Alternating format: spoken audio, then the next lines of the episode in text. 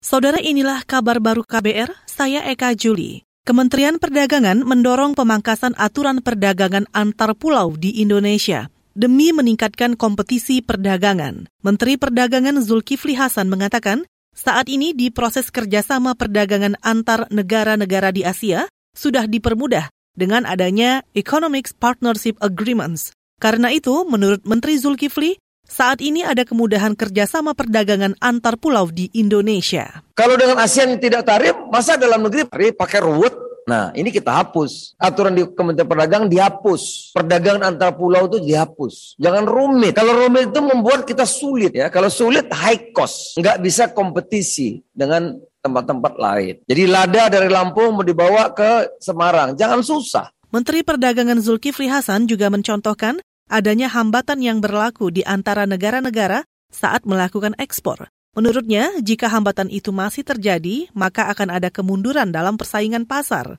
Zulkifli menambahkan, saat ini kerjasama dagang Indonesia tidak hanya dengan negara-negara di tingkat Asia. Kementerian Perdagangan juga melakukan perjanjian dagang di Eropa hingga Chili untuk memperluas kerjasama di Amerika Latin. Ke informasi selanjutnya, PT Kereta Api Indonesia mulai membuka pemesanan tiket kereta api Lebaran untuk H-8 Lebaran, termasuk di PT KAI Daerah Operasi 6 Yogyakarta. Hingga kemarin, tiket kereta api Lebaran untuk keberangkatan dari stasiun-stasiun di wilayah daerah operasional 6 untuk keberangkatan tanggal 12 dan 13 April baru terjual 2 persen. Eksekutif Vice President PT KAI Daerah Operasional 6 Yogyakarta, R. Agus Dwinanto Budiaji mengimbau masyarakat merencanakan perjalanan mudik dengan baik. PT KAI menetapkan masa angkutan lebaran pada H-10 hingga H plus 10 lebaran. Penjualan tiket lebaran sudah dilayani sejak pekan lalu. Agus mengatakan rata-rata penumpang harian kereta api dari Yogyakarta mencapai 15.000 orang. Jumlah ini diperkirakan akan terus tumbuh karena pemudik lebaran tahun ini diperkirakan meningkat. Kita ke informasi lain, Kementerian Kelautan dan Perikanan bakal menertibkan kebijakan output control untuk membatasi kuota penangkapan ikan. Menteri Kelautan dan Perikanan Sakti Wahyu Trenggono mengatakan, pemerintah akan menggunakan teknologi untuk memantau penangkapan hasil laut. Hal itu diperuntukkan untuk mengetahui populasi perikanan.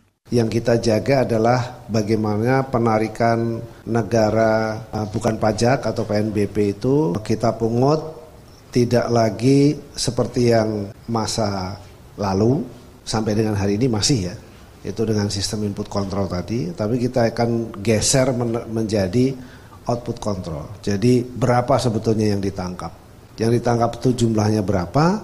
Nah kemudian itu yang kita kenakan PNBP Menteri Kelautan dan Perikanan Wahyu Trenggono juga menambahkan saat ini Indonesia masih menggunakan sistem Izin penangkapan diberikan tanpa ada ketentuan jumlah batasan penangkapan dan jumlah kapan penangkap ikan yang digunakan. Menurut Menteri Kelautan dan Perikanan, bila hal tersebut dibiarkan, maka akan menyebabkan jumlah perikanan laut akan terus berkurang. Rata-rata dalam lima tahun terakhir, produk perikanan tangkap sebanyak 6 juta ton. Sementara konsumsi ikan di dalam negeri rata-rata 13 juta ton pada data 2022. Saudara demikian kabar baru, saya Eka Juli.